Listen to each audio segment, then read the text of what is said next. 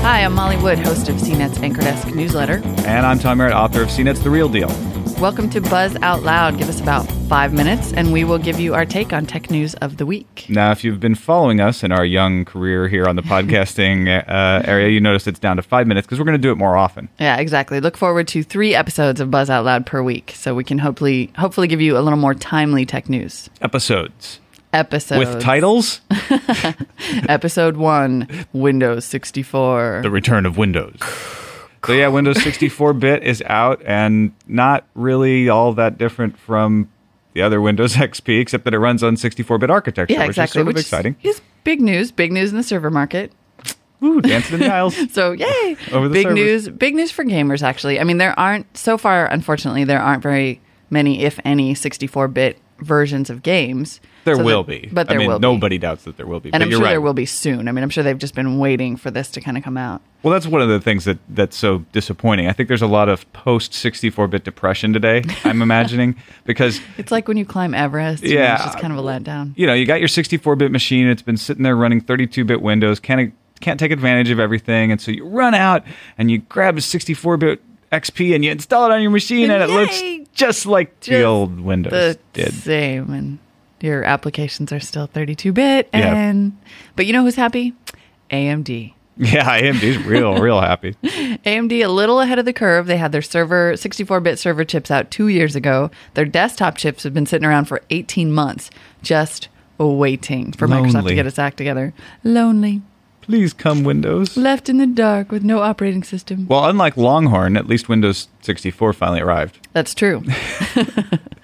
That's true. It may not be a Longhorn caliber announcement, but frankly, there's some chance we'll never get that. Yeah, it's all we got right now. Yeah, I'll take it. And we should point out that the big uh, advantage of the 64-bit platform is that you can exceed the current four gigabytes of memory, uh, which is the maximum on a 32-bit PC. So Yes. you can run maybe four applications at once without everything That's crashing. true. And you'll see actually better speed even on those 32 bit applications, even if you're waiting for, for 64 bit apps to come. And, appropriately enough, my IE just crashed. Uh.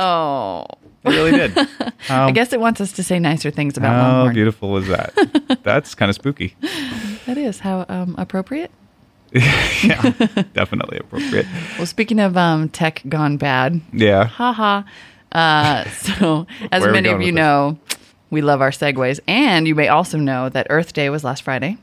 Ah, yes, right. So apparently, not even apparently, I think everyone realizes by now that computers and computer makers generate some of the worst kind of just waste out there. Well, and it's not just like the manufacturing process. You know, I think a lot of times people think the, the computer factory is billowing smoke into the air, and that's not really where a lot of the pollution comes from. A lot of it comes from the actual boxes when people are done with them. Right? It comes know? from you throwing away either There- your computers or your iPods or your whatever gadget that There's all kind of dangerous metals in there in the chips, Exactly. and you just you don't think about what's in there because they look so small, and unassuming when you look at a. but it's truly it's truly really pretty toxic waste. So, it turns out that kind of maybe one of the worst offenders in terms of throwing away m- just computer equipment is Apple. And they were unfortunate enough to choose Friday as the day for their shareholders meeting. Oops. yeah, and were treated to environmental protesters Oh, yeah. outside the meeting. Of course they were. Of course they were. But actually, I think the most notable thing about this is that it propelled Steve Jobs to give a very long rebuttal directly to those protesters. Yeah, because Well, he in his likes meeting, to but think of addressing it. himself as a kind of a rebel outsider protester guy. Yeah, I mean, I, I personally found it pretty surprising that Apple was the company they'd be protesting. I mean, it, you know, I don't know of any specific environmental efforts on their part, obviously, and it sounds like there aren't many, but I guess I would have thought that they, although the, the primary reason these protesters targeted them, though, is kind of about iPods. Like, this is, Oh, really? as we know, the most popular gadget in the world right now, but people and Apple's very guilty of, you know, releasing a new model every two days. Yeah, and they don't make things for long lasting. They Right. want you to buy a new one and toss the old one. And Oh, So that's they- kind of irresponsible, And I indeed, guess. people toss them. Plus, all the protesters live in Cupertino. Yeah, exactly. Plus, they're not happy about that 18 month battery life that the uh, iPod has. So they say it's you know once you replace your new- your iPod battery, you throw away the old one. And Oh yeah, that's bad stuff. I know. So bad press for the iPod makes Steve Jobs angry. All right. Well, that's it. New time limit. New time limit.